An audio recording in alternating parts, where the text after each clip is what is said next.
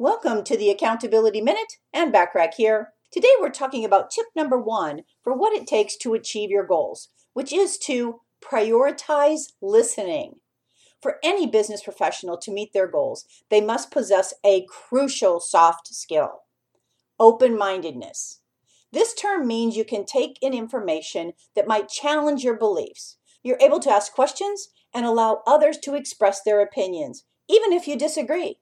Close minded people only care about their own viewpoints, and typically they don't give any consideration to other ideas.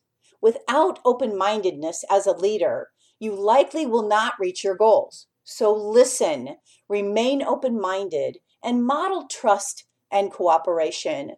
Tune in tomorrow for tip number two for what it takes to achieve your goals. In the meantime, want more from me? Subscribe to my business success tips and resources blog by going to accountabilitycoach.com forward slash blog. I appreciate you listening.